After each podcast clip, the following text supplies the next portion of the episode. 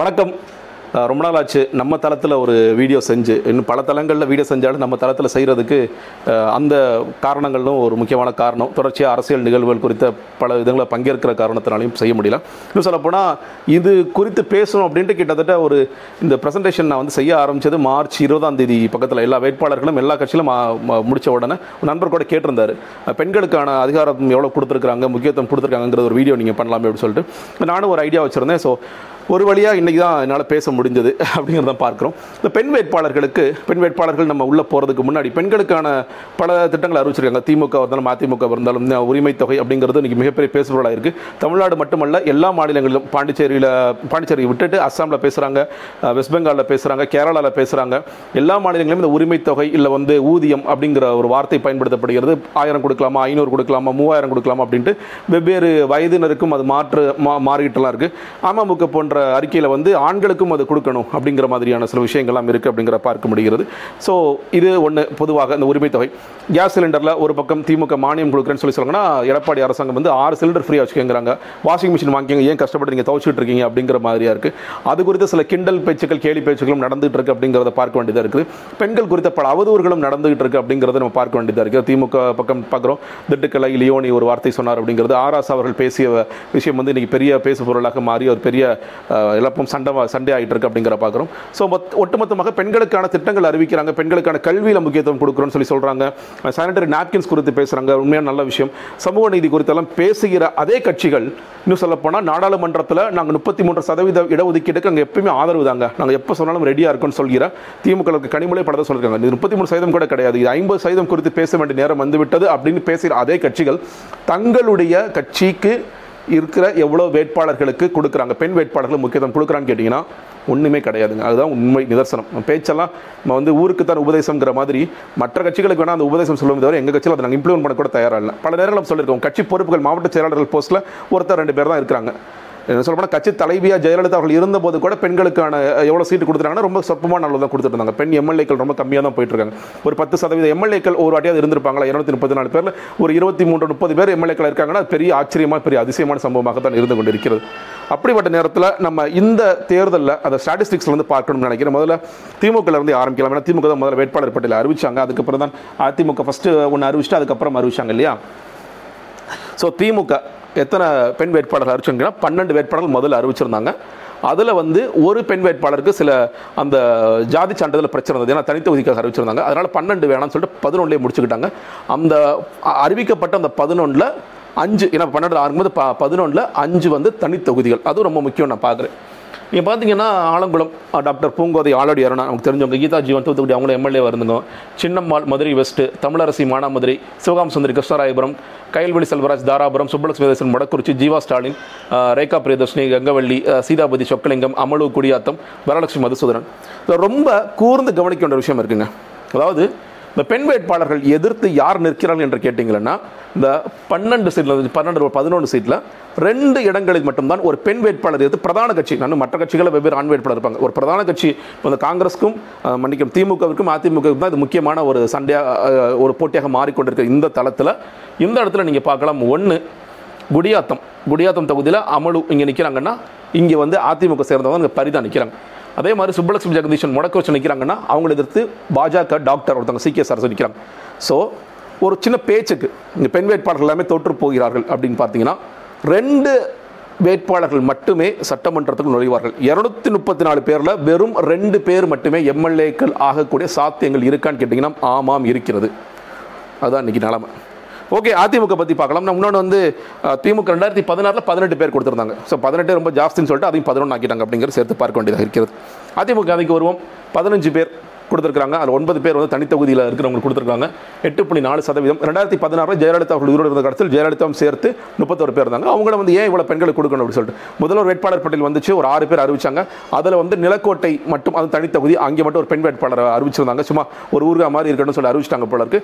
அதற்கு பிறகு அறிவிக்கப்பட்ட வேட்பாளர்களில் மொத்தமாகவே அதிமுக பதினஞ்சு பேர் தான் அப்படிங்கிற நம்ம பார்க்க வேண்டியது. அண்ணா நகர் கோகுல இந்திரா ஆலந்தூர் வளர்மதி செய்யூர் கணிதா சம்பத் மதுராமிகம் மகரதம் மருதம் குமரவேல் குடியாத்தம் நான் அங்கேயே சொல்லிட்டேன் ஹோசூர் ஜோதி ஏற்காடு சித்ரா ராசிபுரம் சரோஜா திருச்செங்கொடுப்பன் சரஸ்வதி நிலக்கோட்டை. நான் முதல்ல சொன்னேன் இல்லையா? முதல் இதில் அரிசனம் தேன்மொழி துறையூர் இந்திரா காந்தி குறிஞ்சிப்பாடி ராமஜெயம் கந்தரவகோட்டை ஜெயபாரதி முதுகலத்தூர் கீர்த்தி அமுனிசாமி சங்கரன் கோயில் வி. ராஜலட்சுமி. எகைன் இதில் நீங்கள் வந்து ஆப்போசிட் நிற்கிறத பாருங்க. எம்கே மோகன் அன்பரசு பனையூர் பாபு மல்லை சத்யா ஒய் பிரகாஷ் தமிழ் செல்வன் மதிவேணன் ஈஸ்வரன் முருகவேல் ராஜன் ஸ்டாலின் குமார் எம்ஆர்கே சின்னதுரை ராஜு கண்ணப்பன் ஈராஜா ஸோ ஒருவேளை இந்த பெண் வேட்பாளர்கள் எல்லோருமே தோற்று போனார்கள் என்றால் குடியாத்தம் தவிர நீங்கள் பார்த்தீங்கன்னா முன்னாடி சொன்ன மாதிரி குடியாத்தத்தையும் மடக்குறிச்சியும் தாண்டி எந்த ஒரு பெண் எம்எல்ஏக்களும் ஆக மாட்டாங்க. அது நிதர்சனமான உண்மையாக இருக்கிறது. சரிங்க கூட்டணியில் இருக்கிறவங்க எப்படிங்க இருக்கிறாங்க? கூட்டணியில் இருக்கிறவங்க தேசிய கட்சிகள் இருக்கிறாங்க. பல நேரங்கள் அவங்களும் வந்து பெண்கள் உரிமைகளுக்காக தொடர்ச்சியாக பேசிகிட்டு இருக்காங்க. இந்த பாருங்கள் போக்குவரத்தில் ஐம்பது சதவீதம் கொடுத்துறாங்க ரொம்ப சந்தோஷம். நாங்கள் தான் அதை முன் முன்னிறுத்தணும்னு சொல்லி சொல்கிறாங்க விசிக்களை பேசும்பொழுது பெண்களுக்கான கல்வி குறித்து பேசுகிறாங்க பெண்களை அதிகாரப்படுத்தணும்னு சொல்லி பேசுகிறாங்க அப்போ அவங்களாம் எவ்வளோ சீட்டு கொடுக்குறான்னு கேட்டிங்கன்னா காங்கிரஸில் முப்பத்தி மூன்று சதவீத இடஒதுக்கீடுக்கு நாங்கள் எப்பொழுதுமே ஆதரவான கட்சி என்று சொல்கிற காங்கிரஸில் இருபத்தஞ்சு பேரில் ஒரே ஒரு பெண். அவங்களும் விஜயதரணி நமக்கு தெரியும் விளவங்கோடு விஜயதரணியில் எவ்வளவு தூரம் சண்டை போட்டு அந்த சீட்டிங் எம்எல்ஏ சீட்டை வாங்கினாங்க அப்படிங்கிறது நமக்கு தெரியும். ஸோ நாலு சதவீதம் மட்டுமே அவர்கள் கொடுக்குற மரியாதை அப்படிங்கிற நம்ம புரிஞ்சுக்க வேண்டியதாக இருக்குது. ஸோ அவரை தான் இங்கே ஜெயசில் நிற்கிறார் பாஜக சந்தர் பாமக இருபத்தி மூன்று இடங்கள் மொத்தமாக அதில் ஒரே ஒரு இடம். ஆத்தூரில் வந்து திலகபாமா அவங்க மட்டும். அந்த பக்கம் வந்து ஐ பெரியசாமி நிற்கிறார் திமுக அப்படிங்கிறது கொஞ்சம் இதாகிடுச்சு பாஜக ஓரளவுக்கு பரவாயில்லன்னு சொல்லுவேன். மற்ற கட்சிகளோட கம்பேர் பண்ணும்போது இருபது சீட்டு மூணு கொடுத்துருக்காங்க. நமக்கு தெரியும் தௌசண்ட் லைட்ஸில் வந்து குஷ்பு அவர்கள் நிற்கிறாங்க முடக்குறிச்சியில் முன்னாடி சொன்ன மாதிரி டாக்டர் சி கே சரஸ்வதி நிற்கிறாங்க கோவை சவுத்தில் வந்து வானதி நிற்கிறாங்க ஸோ எகைன் யார் எது நிற்கிறாங்கன்னா அங்கிட்டு எழிலன் இங்கே சுப்ரஸ் ஜெகதீசன் முன்னாடி சொல்லிட்டோம். கோவை சவுத்தில் மயூரா நிற்கிறார் சிபிஎம் எகைன் அகில இந்திய கட்சி ஒரே ஒரு சீட் ஆறு இதில் ஒன்று கொடுத்துருக்காங்க ஸோ பதினாறு புள்ளி ஆறு ஆறு சதவீதம். கொஞ்சம் பெட்டர்னு சொல்லலாம் இல்லையா? பிஜேபியோட பெட்டர்னு சொல்லலாம். திருப்பரங்குன்றம் மட்டும் பொண்ணு தாயி அவங்கள பற்றி சொல்லணும் அப்படின்னா ரொம்ப எளிமையான வேட்பாளர். அவங்க வந்து ஆட்டோவில் வந்து பிரச்சாரம் பண்ணுறாங்க என்னங்க எல்லாருமே ஆட்டோவில் பிரச்சாரம் பண்ணிருக்கும் போது இல்லைங்க அந்த ஆட்டோ டிரைவர் தான் என்னோட கணவர் அப்படின்னு சொல்லிட்டு அந்த அளவுக்கு ரொம்ப எளிமையான ஏழ்மையான ஒரு வேட்பாளர். கம்யூனிஸ்டர்களும் பல பேர் அப்படி தான் இருக்காங்க ஸோ பொண்ணு தாயி அவங்க வந்து வெற்றி பெறுவார்களாங்கிறத நமக்கு பார்க்கணும். பாமக திருவிக்க நகரில் மட்டும் பிஎல் கல்யாணி அப்படிங்கிற ஒரு பெண் வேட்பாளர் தங்கியிருக்காங்க அங்கே அந்த பக்கம் நிற்கிறது தாயகம் கவி. ஸோ எப்படி வெல்வார் அப்படிங்கிறது நமக்கு தெரியல. இதை தாண்டி இந்த கூட்டணி கட்சியில் இருக்கிற இங்கே தெரியுதா நமக்கு தெரியல மதிமுக விசிக சிபிஐ இந்த மூணு பேருமே ஒரு பெண்களுக்கு கூட கொடுக்கலாம். அவங்க சொல்லலாம் ஆறு சீட் தாங்க எங்களுக்கு கொடுத்தாங்க. ஆறு சீட்டு கொடுக்கணும்பா முப்பத்தி மூன்று சதவீதம் இடஒதுக்கீடு கொடுத்து பேசணும் ஆறில் ரெண்டு கொடுக்கலாம் இல்லை அட்லீஸ்ட் ஒன்றாவது கொடுத்துருக்கலாம்ல.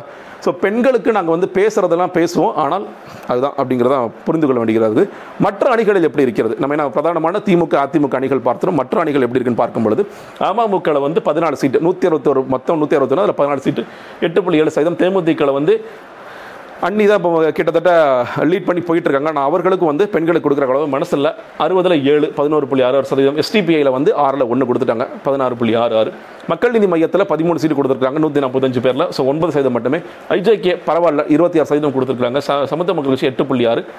இந்த விஷயத்தில் பாராட்டப்பட வேண்டிய ஒரே ஒரு கட்சி. உண்மையிலே வந்து பல மாற்று கருத்துக்கள் இருக்குது அவர் சொல்கிற கொள்கைகளும் சரியாக தவறா அப்படிங்கிற பார்வைகளும் இருக்குது ஆனால் தொடர்ச்சியாக அது பாராளுமன்ற தேர்தலாகட்டும் சட்டமன்ற தேர்தலாகட்டும் உள்ளாட்சி தேர்தலாகட்டும் எல்லாத்துலேயுமே நான் பெண்களுக்கு முப்பத்தி மூன்று சதவீதம் இல்லை ஐம்பது சதவீதம் இடஒதுக்கீடு கொடுப்பேன் அப்படின்னு சொல்லி அதை நிரூபிச்சுட்டு இருக்கிற ஒரே கட்சி வந்து நாம் தமிழர் கட்சி. மட்டும் உண்மையிலே அது வந்து நம்ம வந்து பெரிய கைத்தட்டலை கொடுக்கணும்னு நினைக்கிறேன்.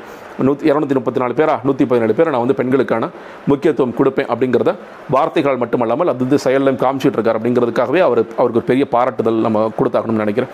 ஸோ அந்த நாம் தமிழர் பற்றி குறை சொல்கிறவங்க இல்லை வந்து இவங்க சரியில்லை பாருங்க அந்த நல்ல விஷயத்தை மட்டும் எடுத்துக்கிட்டாங்கனாலே ரொம்ப சந்தோஷமான விஷயமாக இருக்கும். ஆனால் அதை செய்வதற்கு இந்த எந்த கட்சிகளுமே தயாராக இல்லை. இந்த நிதர்சனமான உண்மை. இப்போ இவங்கள்ட்ட போய் நம்ம என்ன சொல்ல போகிறோம் ஓகே பாராளுமன்றத்தில் குரல் கொடுங்க நம்ம மறுபடியும் கேட்க போகிறோமா அப்படின்னா இது எப்படி சாத்தியமாகும்? இதில் என்ன ஒரு ஆச்சரியமான விஷயம்னா மொத்த வாக்காளர்கள் நமக்கு தெரியும் ஆறு புள்ளி இருபத்தாறு கோடி. பெண் வாக்காளர்கள் மூன்று புள்ளி ஒரு எட்டு கோடி. இன்னும் சொல்லப்போனால் ஐம்பது சதவீதம் அல்ல ஐம்பத்தி ரெண்டு ஐம்பத்தி மூன்று சதவீதம் பெண்கள் தான் இருக்கிறாங்க அப்படிங்கிறத பார்க்குறோம் வாக்காளர்கள். ஆனால் அது வேட்பாளராக பார்க்கும் பொழுது அது மிக மிக குறைவாக இருக்கிறது. கேட்கலாம் எதுக்குங்க பெண் வேட்பாளர்கள் நம்ம பார்க்குறோம்? அவங்களாம் என்ன ரொம்ப நல்லா பெர்ஃபார்ம் பண்ணுறாங்களா அப்படின்னு ஒரு கேள்வி கேட்கலாம். இன்றைக்கி உள்ளாட்சிகளில் பெண்களுக்கான அதிகாரம் முப்பத்தி மூன்று சதவீதம் ஐம்பது சதவீதமாக ஜெயலலிதா அவர்கள் மாற்றினார்.